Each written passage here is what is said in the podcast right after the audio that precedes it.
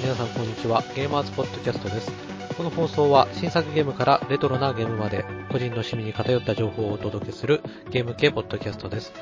皆様の日々のゲームライフのお手伝いができればと思っております。お相手は私、ジェイちゃんです。ということで、前回の配信からですね、結構日にち空いてしまったんですけれども、ちょっとね、いろいろと仕事とか、まあ忙しくて、まあ相変わらずの安定の不定期配信ということでですね、まあ、この辺はブレずにね、やっていきたいと思いますけれども、えまずですね、えお便りからご紹介したいかなというふうに思います。ではまず1通目、えロゴナさんから、えいただきました。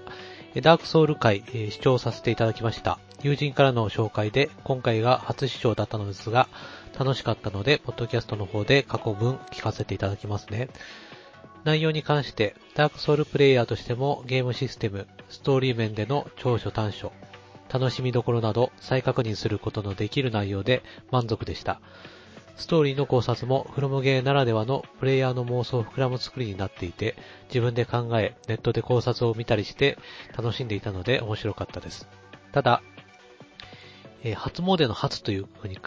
初詣の初に見ると書いて、初見ではなく初見と読むのだと思うのですが、僕の勘違いでしたらすいません。次回も楽しみにしています。ということで、えーロゴナさんありがとうございました。えーダークソウルの回聞いていただいたということで、えーこのダークソウルの回はですね、まあ、そこそこ、あの若干ですけれども反響がありまして、まあ、楽しかったっていう風に言ってくれた方もですね、多くて私もまあ嬉しかったんですけれども、まあ、特に、まあ、あの、今回のダークソウル回を聞いていただいてですね、あの、まあ、楽しかったということで、まあ、過去の分もね、まあ、聞いていただけるということなんですけれども、まあ、それをね、聞いてね、まあ、あの、がっかりするっていうんですね、いう、まあ、光景がちょっと見えてきますけれども、まあね、それに懲りずにまた、えー聞いていただけたら嬉しいです。えそれとですね、漢字の読み方ね、これ間違いなく初見と読みますね。私、初見っていう風に読みましたけれども、恥ずかしい。恥ずかしいよ。この公共の電波で非常に恥ずかしいよ。ね。本当にちょっと言い訳させていただきますとですね、前回申し上げた通りですよ。私、あの、えー千葉に住んでおりまして、千葉の人間であって、えー日本人ではありませんから、あの、このね、漢字の間違いちょっとね、あの、許していただけたらな、というふうに思いますけれども。いやロゴナさんありがとうございました。えー続きまして、ダークソウルフルさんから、えーいただきました。やってしまいましたね。第13回のトーク。期待を超えて面白かったですよ。ゲーム内でこれ見よがしには説明されない NPC の背景についての役に入り込んだ考察。特に出色でした。制作者の手を離れた表現が能動的なプレイヤーによって保管され、完成される。そういう隙間を残してこその、えー傑作という気がします。近年、大手開発はユーザーを下に見積もった作品が多いと感じませんか？派手なムービーで説明して、いくつか難易度設定も用意して、QTE でもつけておいてやればお前たちにもわかるだろうと言わんばかりの。フロム、特に宮崎秀隆さんの作品ですが、すべての人には受け入れられないかもしれないけど、プレイヤーの中の最良の層はきっと楽しんでくれるはずだという、信仰にも似たアンバサな心持ちで作っているのが伝わってきます。受け手を信頼するというのはそういうことだと思うのです。しかもその姿勢がむしろ販売数の面でも世界中で支持されたのだから全くもってあったくふわふわです。長くなってしまいましたけど最後に、J ちゃんダウンロードコンテンツエリアを2時間でクリアってすごいじゃん。私は15キャラも遊んでいるのに、ソウルレベル70前後の魔法剣士で挑み、深淵の奥底にいるあいつだけで2時間殺され続けましたよ。そんな私をあざけるオズワルドのゲス笑いが聞こえてきませんか？うひゃひゃひゃひゃということで、えーダークソウルフルさんありがとうございました。えーダークソウルフルさんね、前回もあの、お便りいただいたんですけども、えー本当にありがとうございます。まあね、あの、ダークソウルフルさんにちょっと期待しているっていうことでですね、お便りもらっちゃったんでね、若干あの、あの、プレッシャーをね、あの、抱えての配信となったわけですけれども、まあ、それでもですね、えー楽しんで、えーいただけたようで非常に、まあ、安心しておりますけれども、まあ、最近のね、えー大手開発の、え過度なムービーね、え無駄な QT、そして、まあ、キモいキャラに、まあ、シナリオも制作者のね、まあオナニーと、まあ、そこまで言ってないか。まあね、そういった作品とはね、まあ対照的なタイトルでしたからね、まあダークソウルは。まあ、こういった、まあ、硬派なゲームをね、望んでる層はまあ世界中にいて、まあ販売数でもね、まあ結果を出していますから、まあね、それでもやっぱり、この過度なムービーとか、無駄な QT とかを求めてる層といいますか、まあそれでも満足できてる層っていうのも多くいるわけで、まあその辺がちょっと難しいところですけれども、まあね、あの、あったかふわふわのくだりはちょっとよくわからないですけれども、ダウンロードコンテンツのクリア時間ですけれども、まあ私ね、多分ね、ソウルレベル結構、ね、高かったんですよね。100近かったかもしれないですね。だからまあちょっと楽だったのかもしれませんね。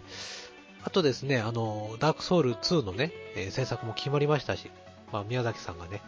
ちょっとディレクターからちょっと外れて、スーパーバイザー的なちょっとポジションになるということなんで、えー、ちょっと心配ですけれども、えー、ちょっとね、えこれは期待しましょうよ。ね。ということで、えダークソウルさんありがとうございました。ではですね、一旦 CM を挟みまして、第14回ゲーマーズポッドキャスト始まります。タコラジは私、おっさんゲーマーの鍋がお送りする、おっさんによるおっさんのためのビデオゲームポッドキャストです。懐かしのゲームから最新の洋ゲーまで、おっさんゲーマーならではの視点でお届け。ゲームの時間が取れない社会人ゲーマー、一緒に遊ぶ相手がいない既婚者ゲーマーを応援するおっさんゲーマーズというコミュニティも運営中。詳細はカタカナでタコラジと検索してください。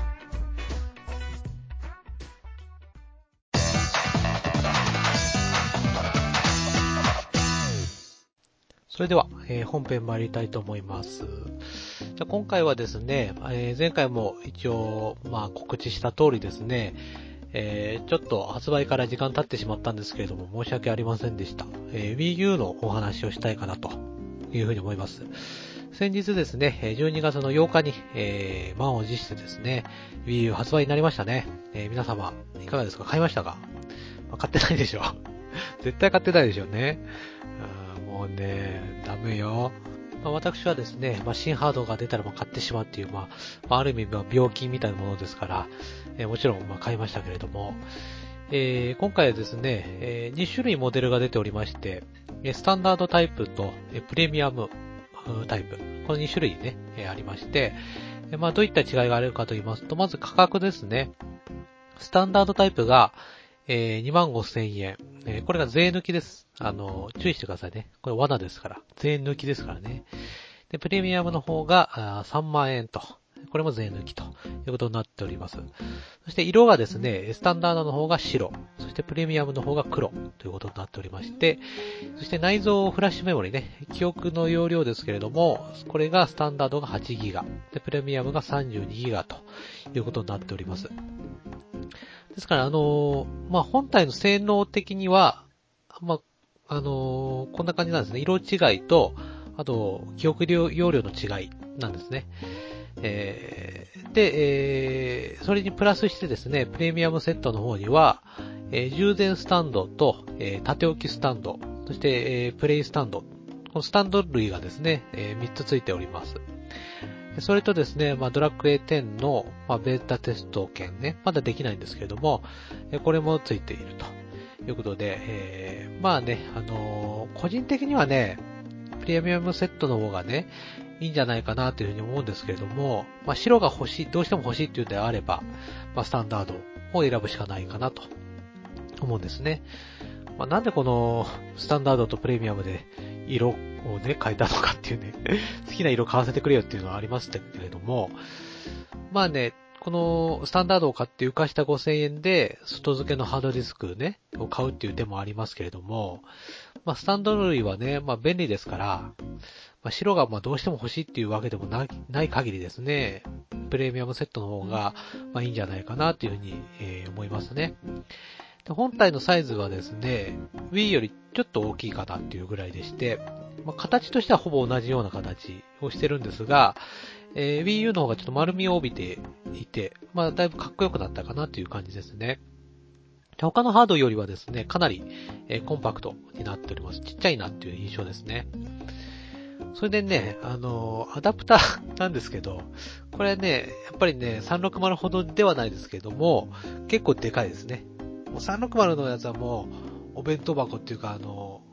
もう開けたらサンドイッチが入ってるんじゃねえかってぐらいでかいですから、まあ、とはいえです、とはいえですね、結構 Wii U のアダプターも、これ振り回したらかなり、あのー、ね、あの、ガンダムハンマーぐらいの威力が出るんじゃねえかぐらいのですね、えー、大きさありますよ。もうドンキみたいなね、えー、感じになっておりますから。それとですね、えテレビと接続するケーブルですけれども、これは HDMI ケーブルが、え付属しております。まあ、最近のね、まあ、テレビは HDMI 端子がね、えー、ほとんどついておりますから、もうほとんどというかもう絶対ついてますからね、それが主流ですから、非常にありがたいですよ。うん。プレステ3なんかはね、まあ、未だに、あの、コンポジットケーブル、ね、あの、赤と白と黄色のケーブルですから、もう、アホかと。ね。まあ、その辺はまあ、さすが任天堂かなっていうふうに思いますけれども、まあ、あの、HDMI 端子がないという方はですね、まあ、ちょっとケーブルを買わないといけませんので、えー、ちょっと注意が必要なんですけれども、まあね、あのー、HD 機はね、まあ、最低でも D 端子、できればまあ HDMI でね、繋がないと、うん、ダメですから、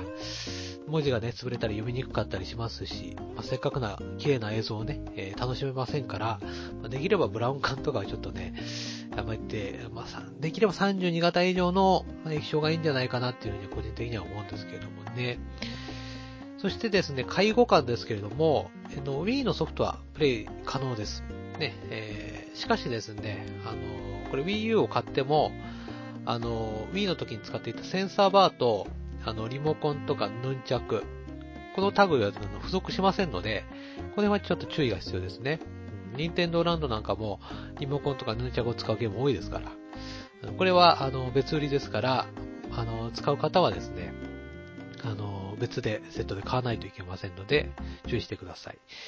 そしてですね、まあ、最近はゲームでも、まあ、5.1ちゃんなどのサラウンドでね、えー、楽しみたいという方、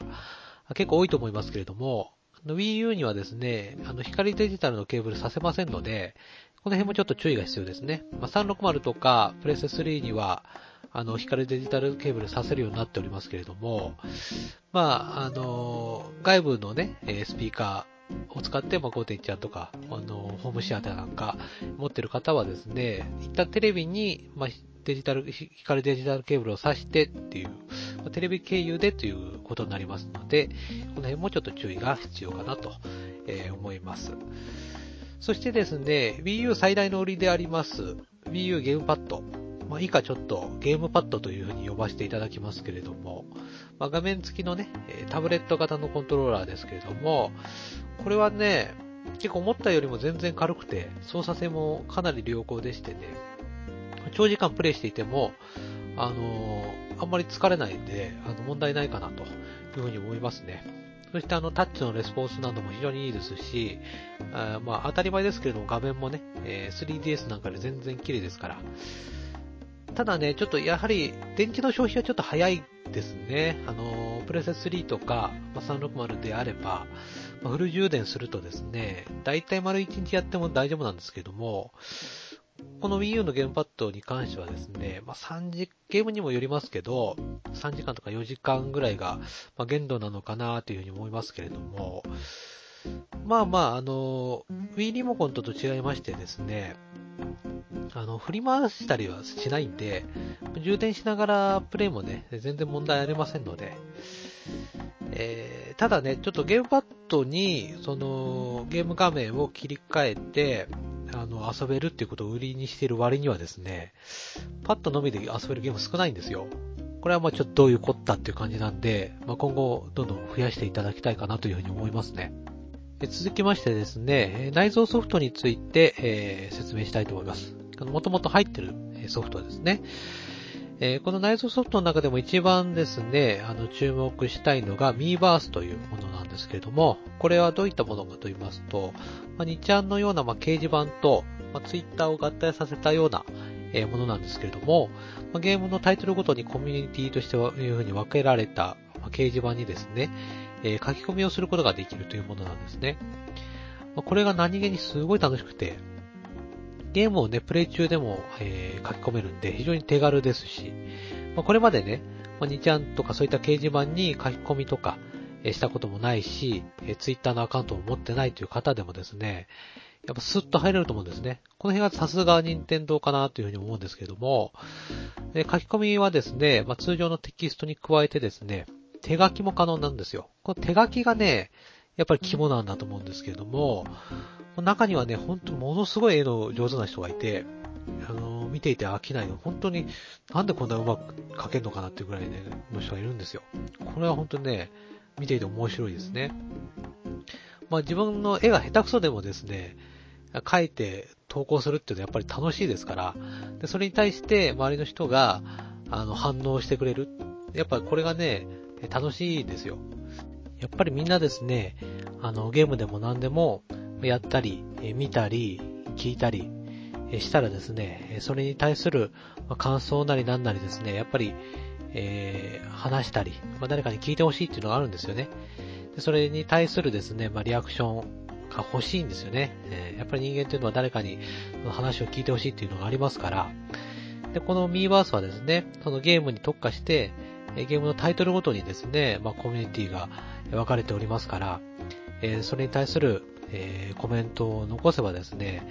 やっぱりあの、それに対するリアクションっていうのは返ってきやすいと思いますし、まあ、やっぱりみんなそれをやってる人たちが集まっておりますからね。うん、やっぱりそういったものを手軽に、えー、ゲーム中でも、えー、書き込めて、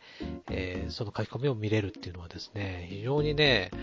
あの、ものすごいシステム、面白いシステムを、えー、作り出したな、さすが任天堂だな、というふうにね、えー、思いましたね。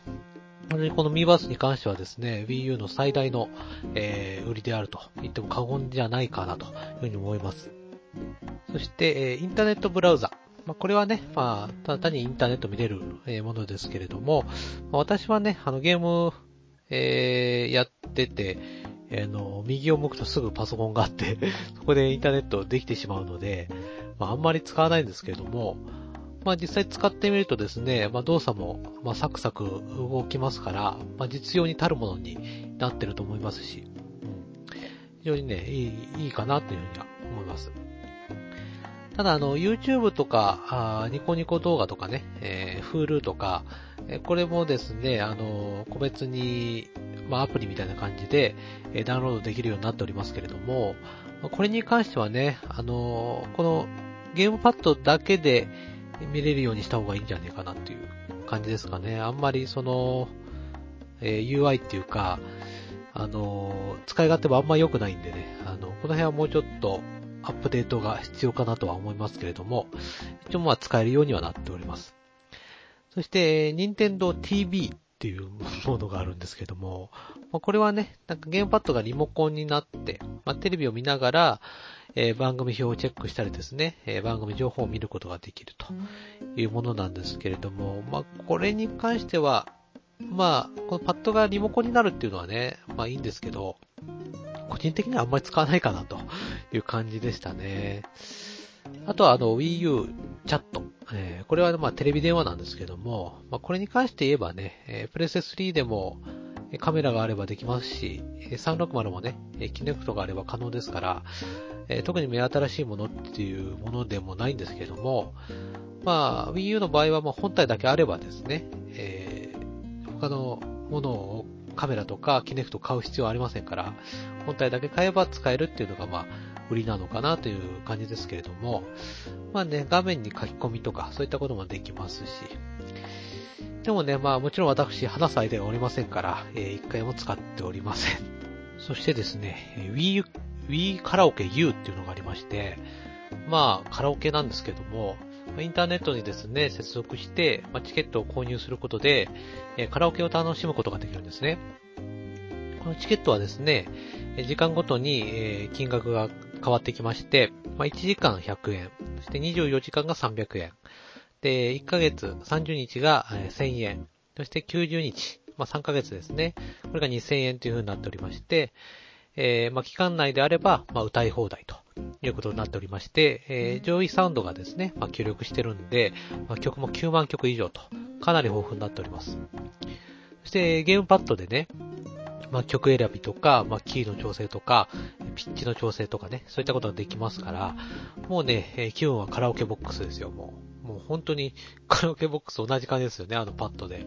えー、曲選んだりね。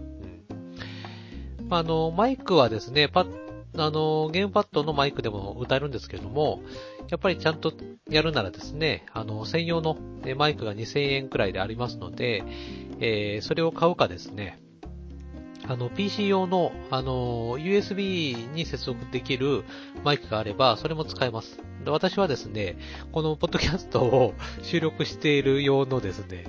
あの、マイク を使ってやっておりますから、そういうのがある方であれば、別に購入しなくても大丈夫ですね。まあ私はですね、あの、1ヶ月チケットを試しに購入してやってみたんですけれども、まあ最初はですね、まあ、テレビのね、このしょぼいスピーカーで楽しいのかと。あの、カラオケなんでも、ああいう個室で大音量でね、えー、やるからこそ楽しいんじゃねえかなと思ったんですけども、まあ、実際やってみたらですね、大きな間違いでして、超楽しいんですよ。うん、もちろんあの採点機能とかね、そういうのもありますし、全国ランキングで、この Wii カラオケ U 内でのですね、ランキングを表示することができまして、まあ、上位3位はね、上位3位まではですね、名前が出るんですよ。うん、自分のミーと一緒にね。これね、なかなか1位取ってやろうっていう気になりますから。私はもちろんですね、あの、もう歌手並みのね、あの、歌唱力を持っておりますから、もちろんあの、1位取りましたからね。うん、もうあの、一人中ですけどね。まあ、一人中1位取りましたよ。まああの、まだまだね、あの、始まったばかりですから、まあ誰にも歌われてない曲っていっぱいありますからね、あの、1位取るなら今っていうね、感じはありますけれども。でね、あのこのテレビ画面の方には、あのカラオケボックスと同じようなですね、小芝居みたいな映像あるじゃないですか。よくわからない、あの、男優と女優みたいなのが出て、よくわからない映像ね。ああいうのを表示させることももちろんできますし、あの、自分のミーにね、歌わせるっていうことも可能ですし、まあ、衣装なんか変えたり、えみんなで集まってね、あの、全員分の、あの、みんな分のね、あの、ミーを作って、やったら、まあ、超盛り上がると思いますよ。うん。もう下手したらですね、まあ、カラオケっていうのでちょっと卑怯ですけれども、任天堂ランド以上の盛り上がりを見せるんじゃないかなというふうにちょっと個人的には思いましたね。曲もどんどん増えていくわけですから、もうね、こんだけの機能があれば、まあ、これも一生使えるカラオケツールなんじゃないかなというふうに思いますね。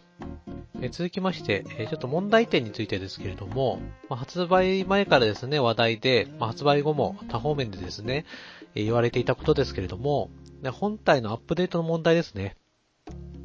これ別にですね、言われてるほど長くないですから、ま、気長に待ちましょう。うん。アップデートはね、後回しにして、バックグラウンドでダウンロードしたりすることも可能ですから、で、アップデート中にね、電源を切るのだけは、ま注意すれば、まあね、あの、お風呂とか、飯とかのうちに、あの、アップデートすれば、そんな問題ないんじゃないかなと思いますよ。あと、グラフィックね、うん、次世代機だからっていうことで、大きく期待しないようにっていう感じですかね。もちろん Wii よりは全然綺麗ですけれども、現行のね、プレステ3360よりも、えー、明らかに上回ってることはあありません。まあまだですね、ポテンシャルを引き出せてないというのもあるのかもしれませんけれども、えー、Wii U のにはですね、まあ、グラフィックではなくて、まあ、それ以外の どういった遊び方を提供してくれるかっていうことでですね、まあ、期待しましょう。あとはですね、あの、全体的にね、動作が重いっていう噂があると思いますけれども、これに関してはですね、本体の起動とか、ゲームの起動ともにですね、まあ、早いとは言いませんけれども、普通だと思いますね。ただですね、設定画面への移動、これはですね、かなり時間かかります。本当にかかる、これは。メニューからですね、設定画面までですね、ちょっと測ってみたんですけれども、15秒くらいかかるんですよ。で、設定画面からメニュー画面へ移動するのは22秒くらいかかりました。これさすがに長いですよ。頻繁にね、この設定画面っていうのは使わないんで、え、まあいいっちゃいいんですけども、とはいえね、ちょっと長すぎるんで、これに関してはね、ちょっとアップデートに期待したいなと、えー、思います。まあ、というわけで、まあ、本体のえー、話はですね、このくらいにしまして、えー、そろそろソフトの話をしようかと思いますけれども、えー、今回私が購入したソフトはですね、えゾンビ U えー、そして任天堂ランド、そして、えー、モンスターハンタートライ G HD バージョンの3本ですね。で、今回のですね、Wii U のローンチタイトルですけれども、まあ、これまでの任天堂のローンチとはですね、だいぶ変わった印象を受けます。まずね、海外のタイトルが非常に多いんですよ。あの、まず FIFA13 でしょ？サッカーゲームね。それとアサシンクリード3、バットマンアーカムシティ、えー、マスエフェクト3、ゾンビ U と。あの、ロンチ11本中5本も、あの、海外タイトルなんですね。まあ、ユーザー層をね、まあ、広げたかったのかな？うん、低年齢層とかね、ファミリー層とか、まあ、ゲーマー層ね。えー、ニンテンドハードはね、まあ、ゲーマー層に弱いですから、えー、サードパーティーのね、ソフトが売れないっていう問題を常に抱えておりますし、えこれからはね、まあ、海外のちょっとマルチタイトルの方もですね、まあ、積極的に出していきたいんでしょうけれども、えー、これからね、今、今はいいですけど、あの、プレイステの新型とか、Xbox の新型が出た場合ですね、若干スペック的にね、はぶられる可能性が高いんじゃないかなっていうちょっと心配はありますけれども。で、ローンチタイトルは11本なんですけれども、このマルチのタイトルがね、非常に多いんですよ。で、実はこの Wii U でしかできないというのは、マリオとゾンビ U と、え、ニンテンドランドだけっていう状況なんですね。あとは、他のハードでもできるっていう状況ですから、これもちょっとね、あの、これからに行きたいっていう感じなんですけどもね。で、まあ、あの、せっかく新ハードを買ったわけですから、まあ、ハードのね、特性を活かしたものをやりたいわけですよ。ま、そうなると、やはりゾンビ U は外せないですね。まあ、それと単純に、え、Wii U のね、あのゲームパッドでいろんな遊び方をさせてくれそうな、まあ、任天堂ランドになりますよ。おのずとね。で、え、モンハンは単に好きだからという理由で、え、買いました。まあ、あの、一通り遊びましたのでですね、あの、その感想をね、えー、述べていきたいかなと思います。まずはですね、任天堂ランドからですね。ま、これはですね、まあ、いわゆる、まあ、ミニゲーム集ですね。まあ、マリオパーティーとかをですね、イメージしていただければいいと思いますけれども、ま、全12種類のアトラクションの中からですね、ま、自由に選んで、えー、遊ぶことができます。プレイ人数はですね、まあ、1人用から、まあ、1人から5人用までですね、まあ、様々で、まあ、ミニゲームとはいえですね、えー、一つ一つしっかり作られてるんで、まあ、非常にクオリティは高いですし、バラエティに富んでいてですね、非常に楽しいです。でもまあ注意しなければいけないのはですね、えー、例えば4人でプレイする場合ですね、1人はゲームパッドでプレイするんですけれども、残りはね、えー、Wii リモコンで遊ぶわけですからえ、リモコン3つと、まあ、ゲームによってはヌンチャクも3つ必要になりますから、私はもともとあの Wii を持っていたので、まあ、いいんですけれども、持っていなかった方はですね、なかなかの出費になると思いますよ。全部揃えるとなると。でこの任天堂ランドですけれども、これまでのですね、マリオパーティーとか、そういった、あの、ミニゲーム集ね、そういったゲームと決定的に違うのは、一人だけパッドでね、ゲームパッドでプレイするっていうところですね。これがね、非常にね、でかいんですよ。例えばですね、あの、ルイージマンションというアトラクションがあるんですけれども、まあ、簡単に言うと鬼ごっこみたいなもんなんですけれども、ゲームパッドの使用者がですね、あの、鬼の、まあ、ゴーストになってですね、パッドの、ゲームパッドの方を見てプレイするんですね。で残りは、テレビ画面を見てプレイするんですよ。で、テレビ画面を見ている人は、ゴーストが見えないんで、リモコンの振動だけを頼りにですね、懐中電灯でゴーストを照らして、えゴーストの HP をゼロにするとですね、人間の勝ち。で、逆に、えー、全員があの、捕まってしまったらゴーストの勝ちということになっておりまして、これね、実際にプレイすると、かなり盛り上がるんですね。こういったの遊び方は本当に Wii U のデバイスでしかできない遊び方ですから、本当に楽しいですね。でやり込み要素とかね、なんかいろんなものを集めたりする、収集する要素もありますので、結構長く遊べると思いますよ。ただですね、まあ基本一人でしかやれないって人には、まあ、友達がいないっていうね、私みたいな、え人間にはですね、あんまりお勧めできないですね。うん、やっぱり一人じゃすぐ飽きちゃうんで、うん、あの、一個一個のゲームがしっかり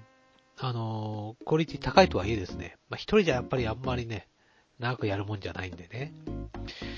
まあ、あの、オンラインでね、フレンドと遊べたら、まあ、超楽しいと思うんでね、ちょっともったいないかなと思ったんですけれども、まあね、あの、ただね、ちょっと思ってたよりも、ゲームパッドのね、使い方、さっきのこのルイージマンションでいう、こういったその、ゲームパッドを見る側と、テレビ画面を見る側でこういって分かれる遊び方っていうのは、やっぱり Wii U ならではなんですけれども、あのそれ以外のですね、あの例えば、パッドをスライドさせて手裏剣を投げるとか、まあ、ハンドルに見立てて、車を運転したりですね、あの、ジャイロで、あの、狙いを定めて夢を打ったりするっていうものはですね、別に新しくもないし、別に驚きもしなかったかなっていうね、感じですね。これに関してはちょっと、もうちょっと面白いものを想像はしていましたね。ただ、あの、本当に接待用には最適ですし、ファミリー層とかね、まあ、リア充学生にはもってこいだと思いますね。3人以上いればですね、もう間違いなく盛り上がりますから。ただね、あの、リア充学生には忠告しておきますけれども、この Wii U ゲームパッドにはですね、いかがわしい部分をスキャンしたりね、そういった、あの、機能ありませんから、あの、ピッと言って、あの、スキャンして、あの、このことはやれますとか、あの、この子は C カップですとか、まあ、経験人数3人とか、そういったね、スカウター的な機能ありませんからね。うん。あと、Wii リモコンはね、まあ、大人のおもちゃじゃありませんから、振動機能を使ってちょっといかがわしいことするとか、そういったことは絶対やらないでくださいよ。ね。両方は守ってくださいね。え続きまして、ゾンビ U ですね。うん。私一番これ期待してたんですけれども、ジャンルはですね、サバイバルホラーアクションということになっておりますけれども、まあね、えー、いわゆるアクションアドベンチャーですね。うんま、ゾンビで溢れ返った街からま脱出するみたいなね、え、感じのゲームなんですけれども、まずね、このゲームで、え、特徴的なのはですね、まあ、主人公が固定ではないということなんですね。まあ、ゾンビに噛まれるとですね、ま、そのキャラクターは、ま、ゾンビ化してしまいまして、また拠点からね、別のキャラで始めることになるんですよ。だからその死んだキャラクターは、ゾンビになってしまったキャラクターはもう二度と出てこないということになってますね。で、その時に持っていたアイテムや武器はもうなくなっちゃうんですね。しかしですね、まあ前回死んだ場所に行くとですね、まあ、前回のプレイヤーキャラがですね、あの、リュックを背負ってさばよってるんですよ、ゾンビになってね。こいつを殺せば、死んだ時に持っていたアイテムを回収することができるんですね。ただこれを回収する前にもう一度死んでしまうと、二度と回収不可能になるっていうですね、かなりシビアなシステムになってますね。もうこれを聞くと大体わかると思いますけれども、デモンズソウルとか、ダークソウルのシステムに非常に似てますね。まあ、レベルとかではないですけれども、難易度の高さもね、まあ、デモンズ、ダークソウル譲りでかなり高いですけれども、理不尽なね、難しさではありませんけれどもね、まあね、かなりムカつく場面もあると思いますので、パッドの画面を割らないようにね、パンチしてね、その辺は気をつけてください。そしてね、えー、気になると思うのが、えー、Wii U のゲームパッドを使った遊び方ですね。まあ、操作は至って普通なんですよ。あの、アクション、普通のアドアクションアドベンチャーのような操作になってまして、ま、基本はテレビ画面を見てプレイ。そして、えー、パッドにはですね、えー、基本的には地図が表示されてまして、で、面白いのがですね、アイテム画面なんですけれども、パッドの画面上部にですね、アイテムっていう表示があありまして、それを触れて下にスライドさせると、所持品がね、表示されるんですよ。で、テレビ画面の方では、えー、キャラが、あの、リュックを漁ってる画面になるんですね。で、プレイヤーは、パッドに表示されたアイテムをタッチして使用したり、まあ、ドラッグしてね、えー、装備したり、するわけですけれども、アイテムを操作する場合はですね、一旦目線をね、下に落とす必要があるわけですよ。これはまあ、いつ襲われるかわからない中ですね、このアイテムを操作しつつ、なんかチラチラとね、テレビ画面を見見るっていうこの感覚がね、なんか恐怖感を引き立てると言いますかね。で、合わせて、ボタン操作ではなくて、このパッドのね、タッチ操作にすることで、焦ってる時にね、うまく操作できない感じをね、なんか直に味わえるようになってるのかな、なんていうふうにも感じましたね。またあの、ゾンビ U ではですね、ゲーム内で、Wii U ゲームパッドと同じ型のね、デバイスを使いながら進んでいくわけですけれども、このデバイスにはですね、スキャン機能とかがありまして、ジャイロセンサーを使ってね、えパッドを掲げて周りを見回すとですね、えアイテムの情報が見れたり、普段は見えないものが見えたりするんですね。実はね、この、えー、これくらいなんですよ、パッドを使った遊び方っていうのは。武器の標準とかもアナログスティックですし、まあ、一部ね、あのタレットとかスナイパーライフルなんかはジャイロを使いますけれども、なんで思ったよりもね、ゲームパッドの使い方よりもですね、このゾンビ U というゲームはですよ、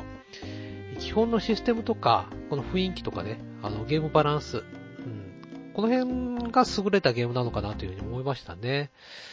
えー、タッチ操作もね、ジャイロも 3DS とか、あの PS ビーターですでにあの実装されておりますから、目新しさみたいなのはありませんからね。あと地味に面白いのがですね、フレンドがゾンビ化するとですね、〇〇さんがどこどこでさまよっていますみたいな通知が来るんですよ。で、そこに行くとですね、ゾンビになってね、リュック背負ってさまよってるんですよ。これちょっとね、見ると笑っちゃうんですね。うん、あの、タコラジのね、鍋さんとかも、えー、ゾンビ U やってるんですけども、あの、こっちに、あの、鍋さんがこの、どこどこでさまよってるみたいな感じで出るんですよね。そこ行くと、鍋さんがさまよってるんですよね。これちょっとね、ちょっと笑っちゃうんですよね。まあね、あのこういったのも含めて、えー、非常にね、難易度も高めですし、えー、マシンガンとかね、段数気にせずにぶっ放したいっていう人にはですね、向かないんですけれども、まあね、こんなプレイ感覚のね、ゾンビゲーは他にありませんから、まあ、じっくりね、やりたいという方にはですね、ぜひお勧めしたいですね。えー、最後はですね、えー、モンスターハンタートライ G HD バージョンですね。で、これに関してですけれども、えー、これからですね、このモンハンに関して激しく、えー、ディスらせていただきますので、あの、このモンハンに、あの、関する文句はね、文句なんかはね、えー、聞きたくないという方は、まあ、ここまでで停止させてください。えー、ね、あの、いいですか？えー、激しくディスりますよ。ね、はい、止めましたか、うんじゃあディスらせていただきますけれども。まあ、ちなみにね、私はね、これまでもまあ話したと思いますけれども、モンハンシリーズはね、あの、フロンティア以外は全部プレイしていて、モンハン大好きなんですよ。だからこそ、ちょっと文句、もうつけたくなるって言いますかね。うん、まずいいところですけれども、まあ、HD になりまして、えー、ね、ハイデフニションですよ。ね、高精細ですよ。ですから、まあ映像がね、はっきりくっきりでも非常に綺麗ですよ。もうね、この綺麗さは、あの、こんなね、細かいところまで作られてたんだなっていうね、いうふうに思いますね。なんかレイヤーとかのあの、あの背中のトゲトゲとかね、こんなに細かく、細かくね、トゲトゲ作られてたんだなんてね、ちょっと感動しちゃいますけれども、そしてね、あの、オンラインがね、この無料っていうね、ま、これまであの、据用機器の、えー、モンスターハンターは、だいたい1000円ぐらいね、あの月にかかってたんですけれども、これが無料っていうのはね、非常にでかいですね。3DS 版はね、まあ、オンラインなしで、まあ、オンスタンゲーマーにとっては非常に優しくない仕様でしたから、ね、これは非常に嬉しいところなんですけれども、まあ、良いところというのはですね、まあ、これだけですね。もちろんあの、モンスターハンターですから、あの、ゲーム自体は、あの、面白いですよ。うん。もう、モンハンですからね。特にオンラインの面白さはね、もう、協力プレイは本当に他にない面白さを、あの、持っておりますから。で悪いところはね、ゲーム内容じゃないんですよ。うん、あの、もうゲームをプレイする上での環境と言いますかね、システムと言いますかね、その辺にちょっと文句をつけたいわけですけれども、その前にですね、まず、あの、これはカプコンさんのせいじゃないんですが、えー、Wii U コントローラープロっていうね、別売りのコントローラーがダメすぎるっていうね、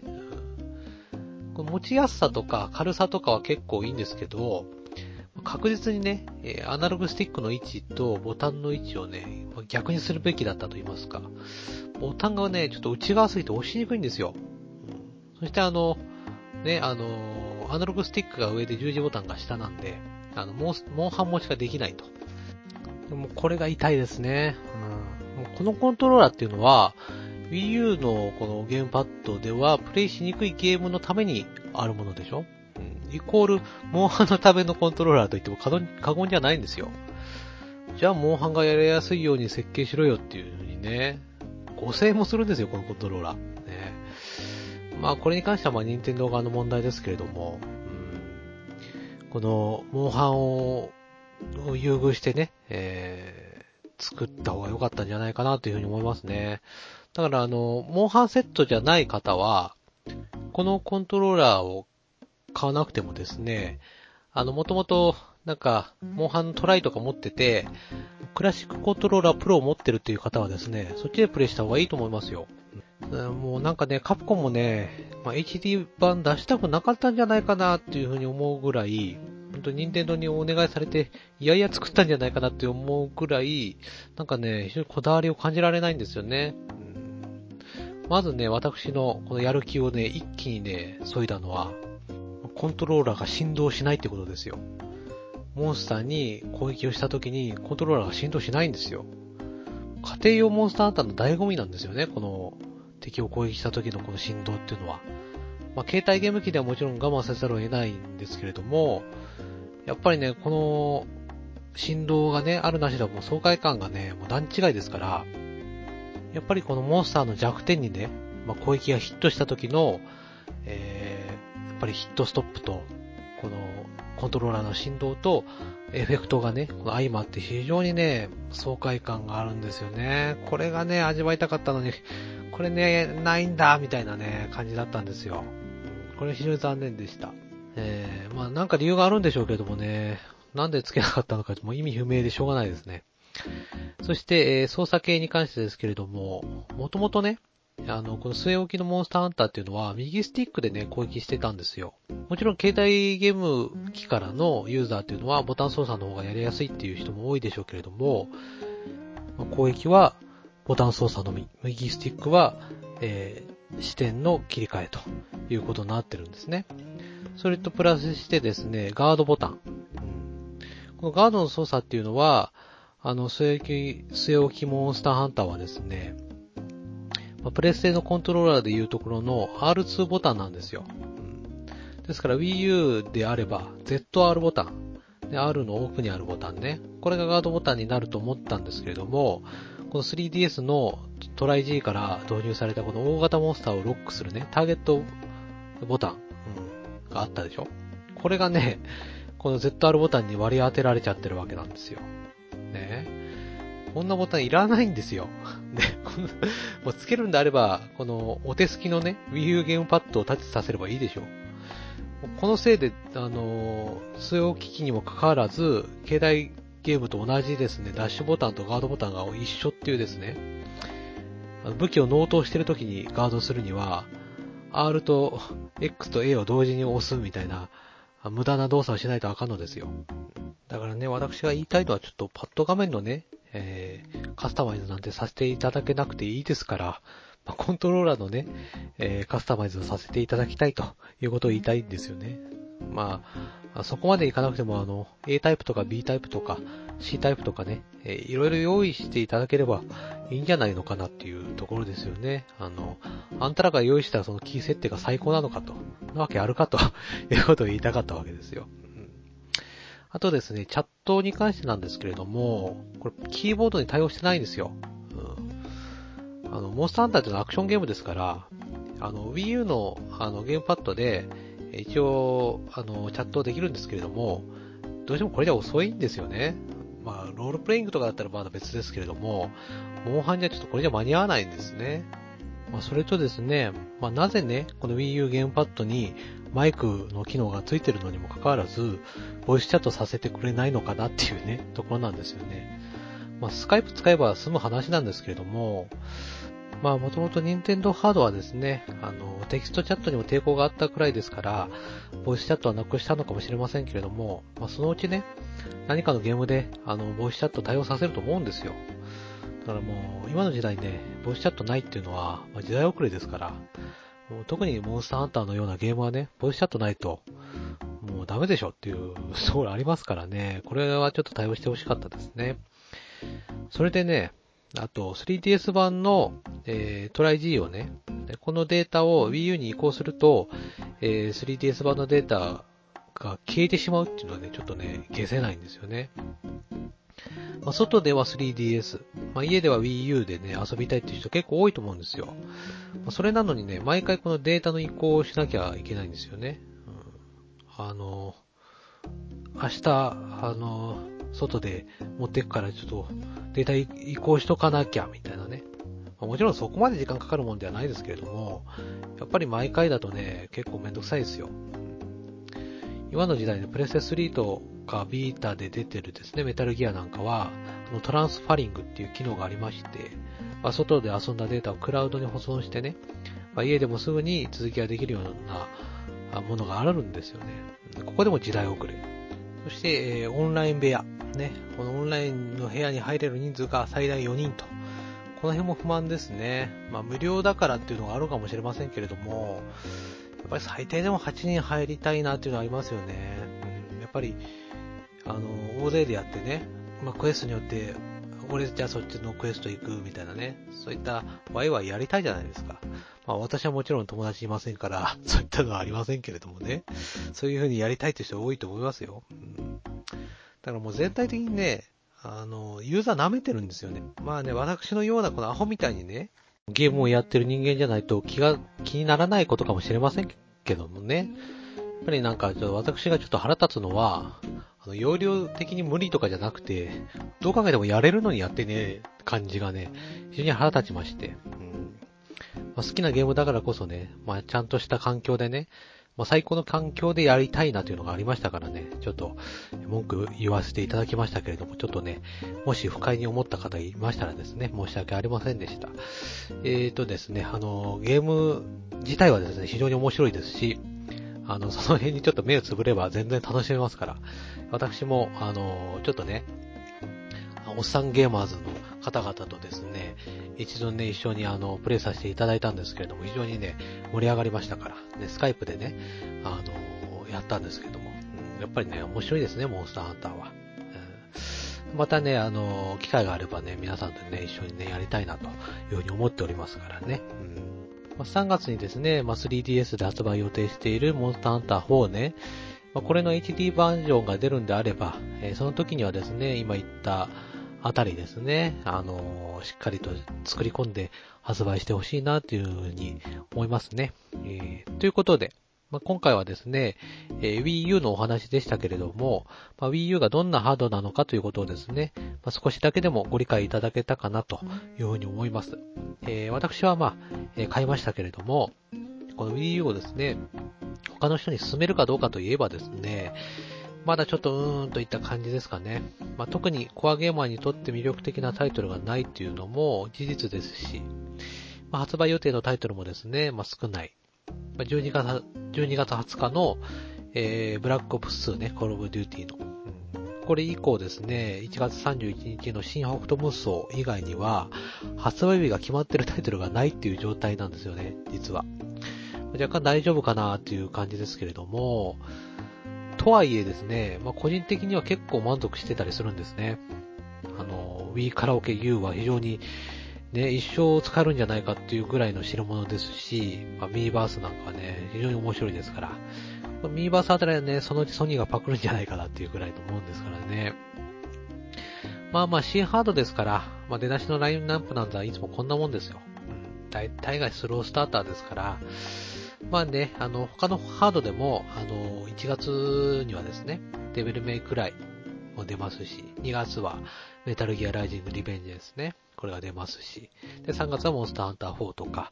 えー、ビータのソウルサクリファイスなんかもありますから、まいろいろとね、忙しそうなんで、ちょうど良かったかなというふうにも思いました。うん。えー、これから Wii U にはですね、まあ、ゼルダの伝説だったり、メトロイドだったりですね、まあ、人気シリーズの続編はもちろんですけれども、えー、全く新しいね、Wii U ならではのタイトルをね、えー、ぜひね、まあ、発売していただきたいなというふうに思います。まあ、最近ではですね、ゼノブレイドで有名な、あの、モノリスソフトね、うん、このメーカーがですね、新作の RPG を開発中ということですから、えー、こちらにも大いに、えー、期待しておりますし、まあ、これからの Wii U に期待していきましょうということですね。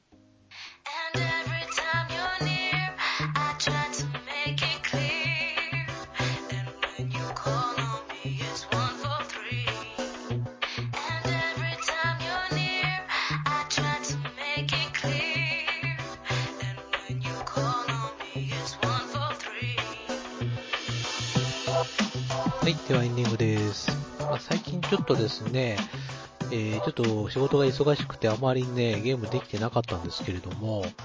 まあね、一応ね、ゾンビ U の方はクリアしましたし、えー、任天堂ランドはあまり一人でね、そんなにね、バリバリやるようなゲームではありませんから、まあ、一応ちょっと放置してる状態っていう感じですね。で、モンスターハンターに関しては一応もう 3DS で大体もうやり込んであるんで、あのー、ツイッターでおっさんゲーマーズのあの、えー、ツイートを見つつですね、えちょくちょく参戦したいなというふうに思いながら、今実は、あプレステ3のね、竜が如く5を、えー、プレイ中でして、まあ、次回はですね、まあ、この竜が如く5のお話でもしようかななんていうふうに思ってたり、思ってなかったりっていうね、えー、感じです。うんえー、ではちょっと長くなったんでね、今回は、えー、こんぐらいで締めさせていただきたいと思いますけれども、えー、ではお知らせです。えー、ゲーマーズポッドキャストではブログにてお便りを募集しております。ゲーマーズポッドキャストで検索の上、ブログの下部にありますメールフォームから投稿してください。ご意見ご感想、今後取り上げてほしいテーマやゲームなどご気軽にどうぞ。投稿していただいたメールはすべて番組内で紹介させていただきます。ということで、合わせて Twitter のアカウントも取得しておりますので、そちらの方もフォローしていただけるとありがたいです。ということで、えー、次回配信は、まあ、いつになるか、まあ、正月過ぎちゃうかもしれないけれども、もうね、えー、その辺はね、あの、またダラダラやっていきたいと思いますので、また次回もあったら聞いてください。さよなら。